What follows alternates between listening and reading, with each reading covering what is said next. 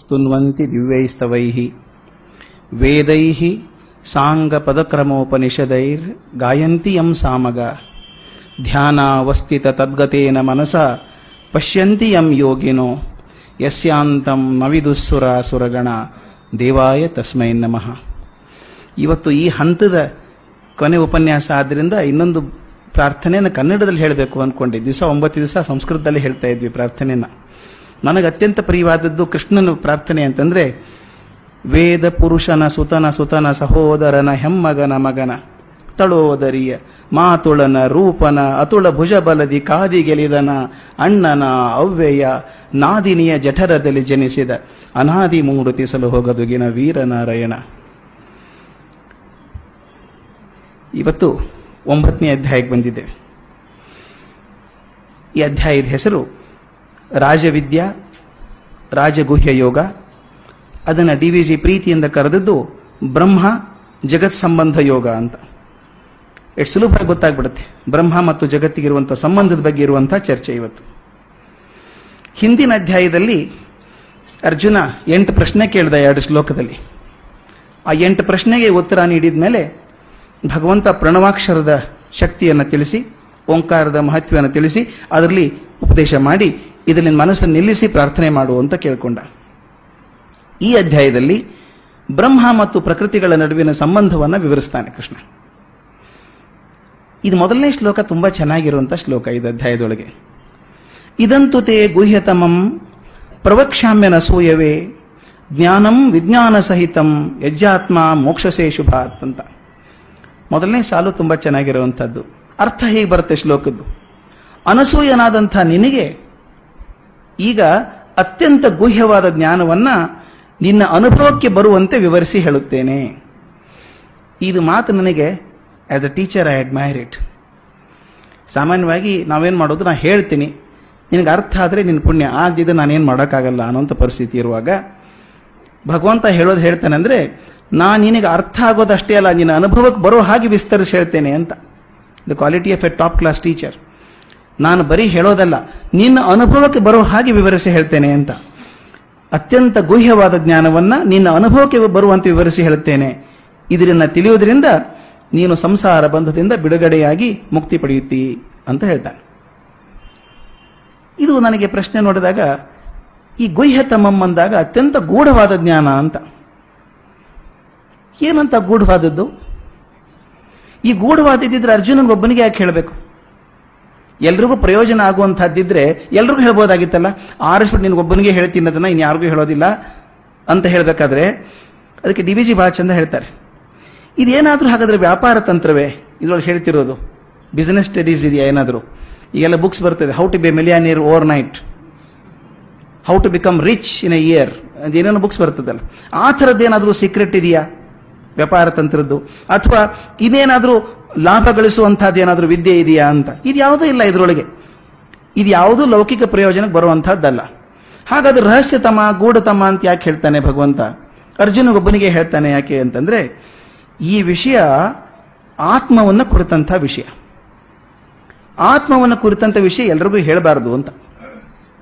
ನಮ್ಮಲ್ಲಿ ಮನೆಯಲ್ಲೇ ಮಾಡಲ್ವಾ? ಹಿರಿಯರು ಮಾತಾಡ್ತಿರ್ಬೇಕಾದ್ರೆ ಮಕ್ಕಳು ತಲೆ ಹಾಕಿ ಏನದು? ಅಂತ ಕೇಳಿದ್ರೆ ಸುಮ್ಮನಿರು ನಿನಗಲ್ಲ ಅದು. ಅಂದ್ರೆ ಅರ್ಥ ನೀನು ತಿಳ್ಕೊಳ್ಳೋ ವಯಸ್ಸಲ್ಲ ಅದು. ಅದು ಒಬ್ಬರಿಗೆ ಹೇಳಬೇಕು. ಯಾರಿಗೆ ಯಾವುದನ್ನು ಹೇಳಬೇಕೋ ಅದನ್ನ ಅವ್ರಿಗೆ ಹೇಳಬೇಕು ಅಂತ. ನಾವು ಕಮ್ಯುನಿಕೇಶನ್ಸ್ ಸರ್ ಹೇಳ್ತಾ ಇರ್ತೀವಿ. ಹೋಮ್ ಡು ಯು ಕಮ್ಯುನಿಕೇಟ್ ಅಂತ.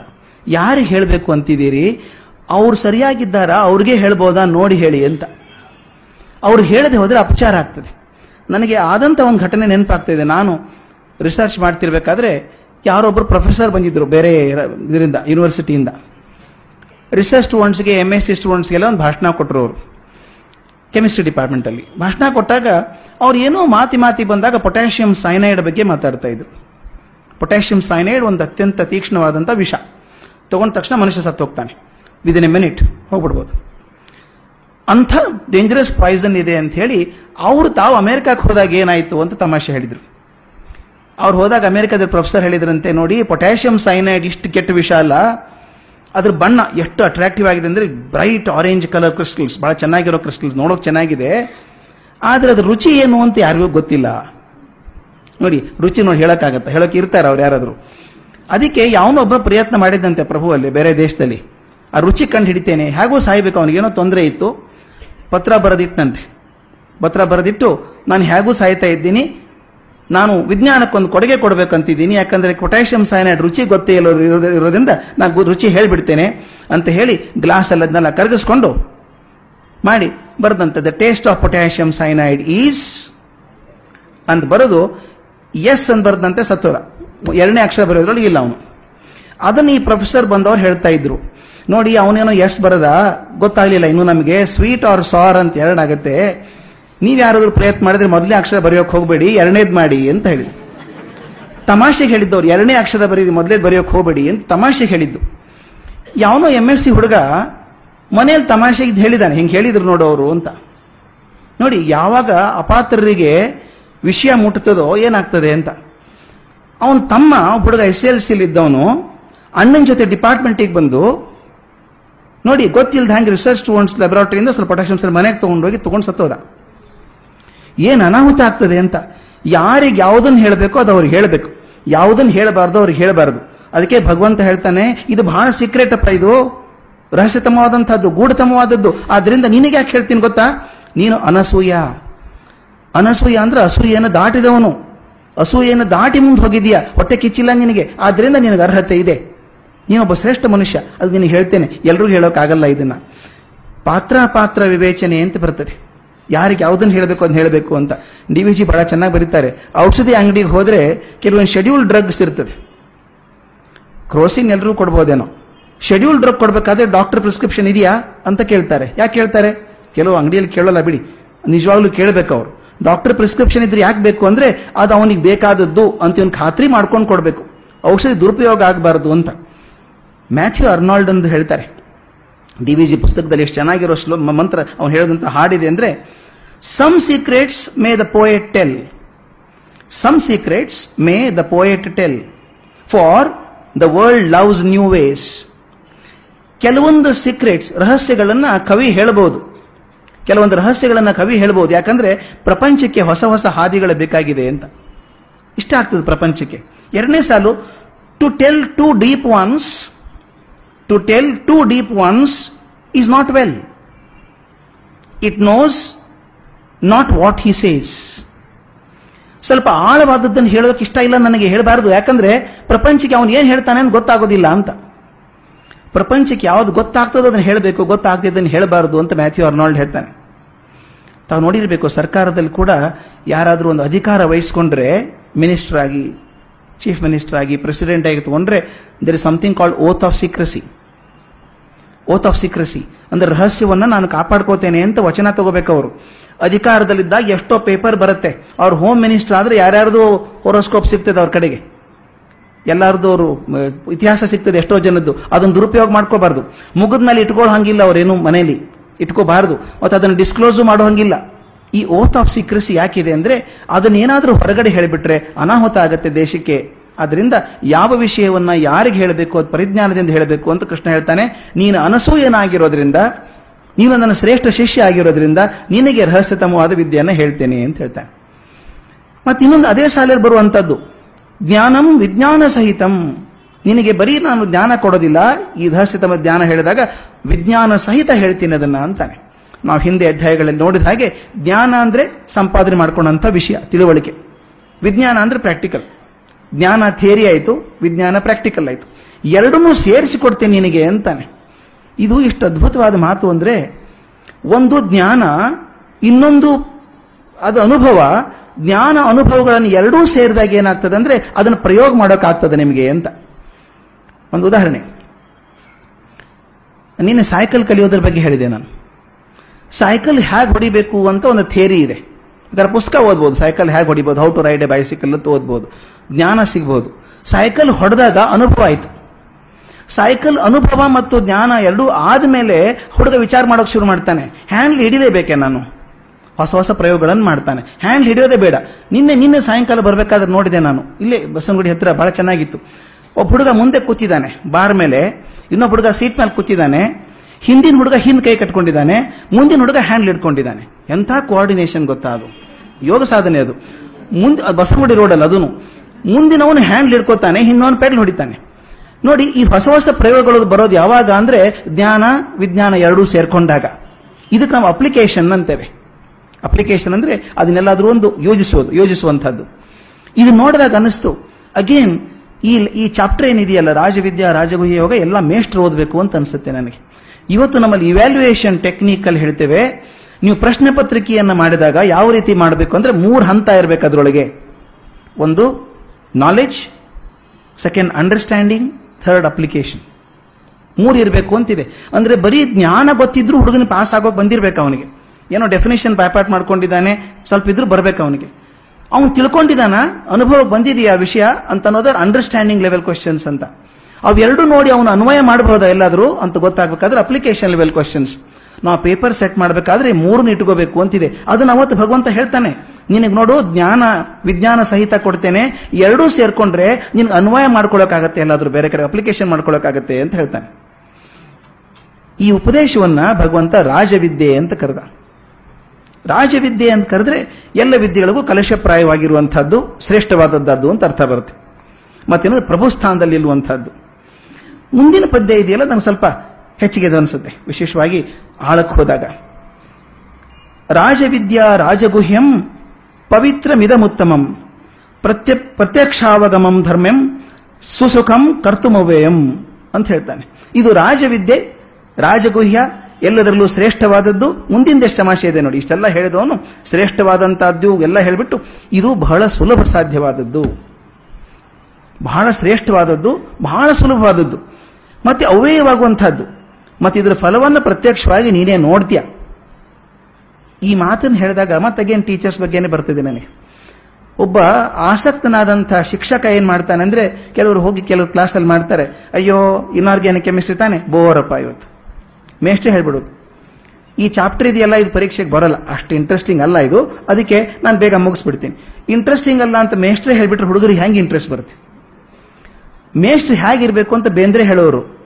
ಮೇಷ್ಟ್ ಹೇಗಿರ್ಬೇಕು ಅಂದ್ರೆ, ಈ ರಸ್ತೆ ಪಕ್ಕದಲ್ಲಿ ಹಾವು ಆಡಿಸ್ತಾನಲ್ಲ ಹಾಗಿರ್ಬೇಕು ಅಂತ.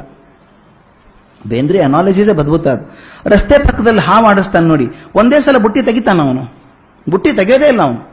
ತೆಗೆಯೋದಕ್ಕಿಂತ ಮೊದಲು ನಾಗಪ್ಪ ಹಾಗಿದ್ದಾನೆ, ಹೀಗಿದ್ದಾನೆ, ಅದು ಇದು ವರ್ಣನೆ ಮಾಡಿ ಮಾಡಿ ಎಂಟು ಅಡಿ ಉದ್ದದ ಹಾವು ಹೇಳ್ಕೊಂಡು ಹೇಳ್ಕೊಂಡು ನೂರು ಜನ ಕೂಡಿಸ್ತಾನೆ. ನೂರು ಜನ ಕೂಡಿ ಕೊನೆಗೆ ಅವ್ರೇನು ದುಡ್ಡು ಹಾಕೋ ಹೊತ್ತಿಗೆ ಅದೆಲ್ಲೋ ಮಲ್ಕೊಂಡಿರುತ್ತೆ ಪಾಪ ಸುಸ್ತಾಗಿ ಹಾವು. ಟಪ ಟಪ ತಲೆಗೆ ಹೊಡೆದು ಹಿಡ್ಕೊತಾನೆ ದುಡ್ಡು ಕಲೆಕ್ಟ್ ಮಾಡ್ಕೊಂಡ್ ಬಂದ್ಬಿಡ್ತಾನೆ. ಅಂದ್ರೆ ಹಾವು ಸಪ್ಪೆ ಆಗಿದ್ರು ಕೂಡ ಅವನ ವರ್ಣನೆ ಎಷ್ಟು ಅಮೋಘವಾಗಿತ್ತು ಅಂದ್ರೆ ನೂರು ಜನ ನಿಂತ್ಕೊಂಡು ನೋಡ್ತಾರೆ ಅಂತ. ಹ್ಯಾಕ್ ಕ್ರಿಯೇಟ್ ಮಾಡ್ತಾನೆ ನೋಡಿ ಇಂಟ್ರೆಸ್ಟ್ ಆ ಟಾಪಿಕ್ ಅಲ್ಲಿ ಅವನು? ಯಾಕೆ ಹೇಳ್ತಾನೆ ಅಂದ್ರೆ ಇದು ರಾಜವಿದ್ಯೆ. ಗೂಢವಾದಂತ ವಿದ್ಯೆ ಇದು, ಬಹಳ ಶ್ರೇಷ್ಠವಾದಂತ ವಿದ್ಯೆ. ಮತ್ತೆ ಬಹಳ ಸುಲಭವಾದದ್ದು, ಕಷ್ಟಪಡಬೇಡ. ನೋಡಿ, ಇಷ್ಟು ಇಂಪಾರ್ಟೆಂಟ್ ಚಾಪ್ಟರ್ ಆದ್ರೂ ಬಹಳ ಸುಲಭ ಇದೆ ಅದು ಅಂತ ಹೇಳ್ಕೊಂಡು ಅವ್ಯಯವಾದದ್ದು ಅಪ್ಲೈ ಮಾಡ್ಕೋಬಹುದು ನಿನ್ನ ಜೀವನದಲ್ಲಿ. ಮತ್ತೆ ಇದ್ರ ಫಲವನ್ನು ಪ್ರತ್ಯಕ್ಷವಾಗಿ ನೋಡ್ತೀಯ? ಡೆಮಾನ್ಸ್ಟ್ರೇಷನ್ ಈ ಬಂದ್ಬಿಡುತ್ತೆ ನಿನ್ ಜೀವನಕ್ಕೆ ಇದು. ಅಂತೆಲ್ಲ ಆಸಕ್ತಿ ಕ್ರಿಯೇಟ್ ಮಾಡಿ ಅದಕ್ಕೆ ಹೇಳ್ತಾರೆ, ಡಿ ವಿ ಜಿ, ಸುಲಭವಾದ ಕಾರಣದಿಂದ ರಾಜಯೋಗ ಅನ್ನೋದು ಅಂತ. ಇದು ಸುಲಭ ಆದ್ರಿಂದ ರಾಜಯೋಗ. ಸಾಮಾನ್ಯವಾಗಿ ಉಂಟು ನಮ್ಮಲ್ಲಿ. ರಾಜಮಾರ್ಗವ ಬಿಟ್ಟು ಬೀದಿ ರಾಜಮಾರ್ಗವ ಬಿಟ್ಟು ಬೀದಿ ಮಾರ್ಗವ ಹಿಡಿಯುವರೆ ಅಂತ. ರಾಜಮಾರ್ಗ ಅಂದ್ರೆ ವಿಸ್ತಾರವಾಗಿರುವಂತಹದ್ದು ನೇರವಾಗಿ ಹೋಗುವಂಥದ್ದು ಫ್ರೀ ಮೂವ್ಮೆಂಟ್ ಇರಬೇಕದು. ಅಂಥದ್ದು ರಾಜಯೋಗ ಅದು, ಇದಕ್ಕೆ ವ್ಯತಿರಿಕ್ತವಾದಂತಹದ್ದು ಹಠಯೋಗ ಅಂತ. ಡಿ ವಿ ಜಿ ಉದಾಹರಣೆ ಎಷ್ಟು ಚೆನ್ನಾಗಿ ಕೊಡ್ತಾರೆ ಅಂದ್ರೆ ರಾಜಯೋಗ ಅಂದ್ರೆ ಯಾವುದು ಅಂದ್ರೆ ನಯೋಪಾಯ ಬಲ್ಲ ಉಪಾಧ್ಯಾಯ ಅಂತ.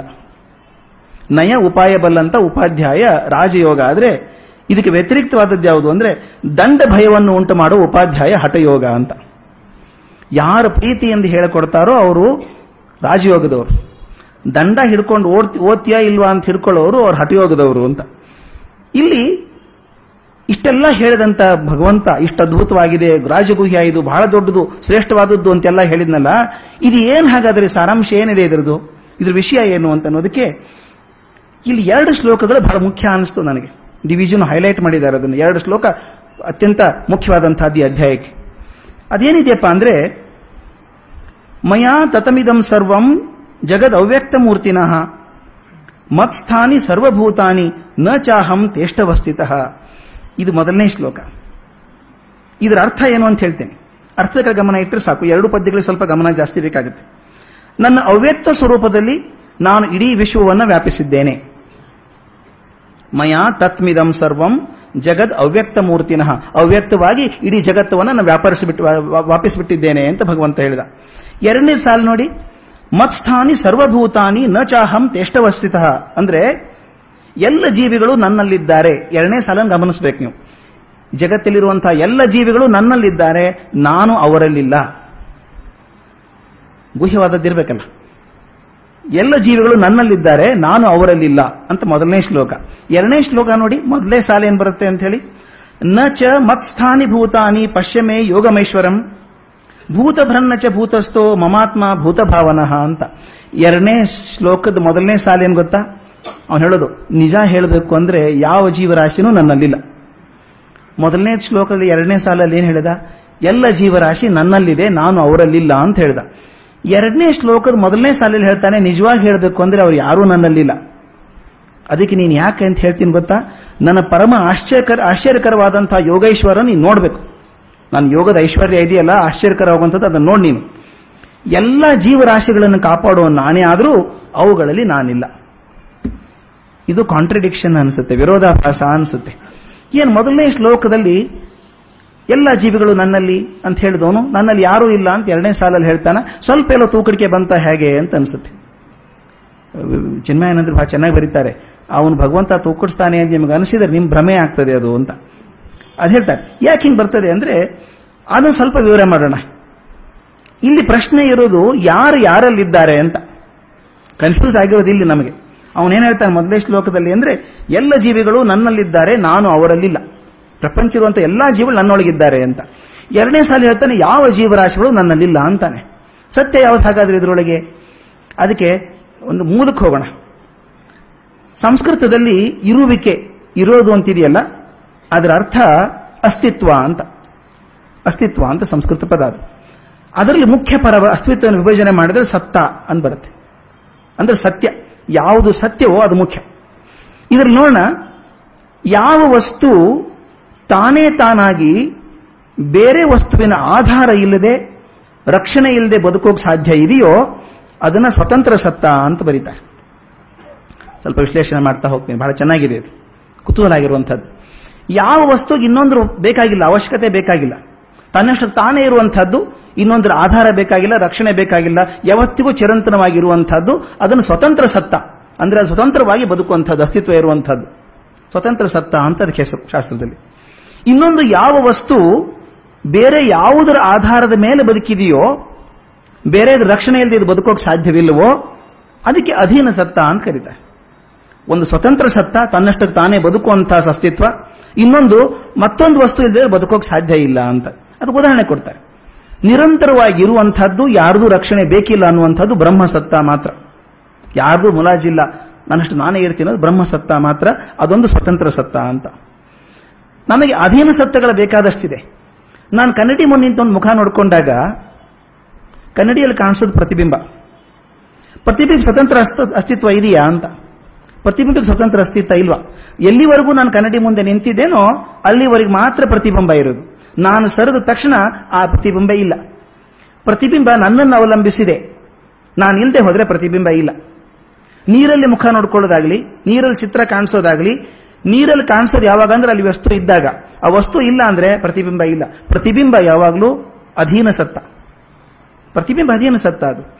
ಇನ್ನೊಂದು ಎಕ್ಸಾಂಪಲ್ ಒಂದು ಗುಲಾಬಿ ಹೂವನ್ನ ಒಂದು ಕಾಜಿನ ಪಾತ್ರೆ ಹಿಂದೆ ಇಟ್ಟರೆ ಅಥವಾ ಕಾಜಿನ ಕನ್ನಡಿ ಹಿಂದೆ ಇಟ್ರೆ ಆ ಕನ್ನಡಿಯಲ್ಲಿ ಗುಲಾಬಿ ಹೂವಿನ ಬಣ್ಣ ಕಾಣಿಸಲ್ವಾ?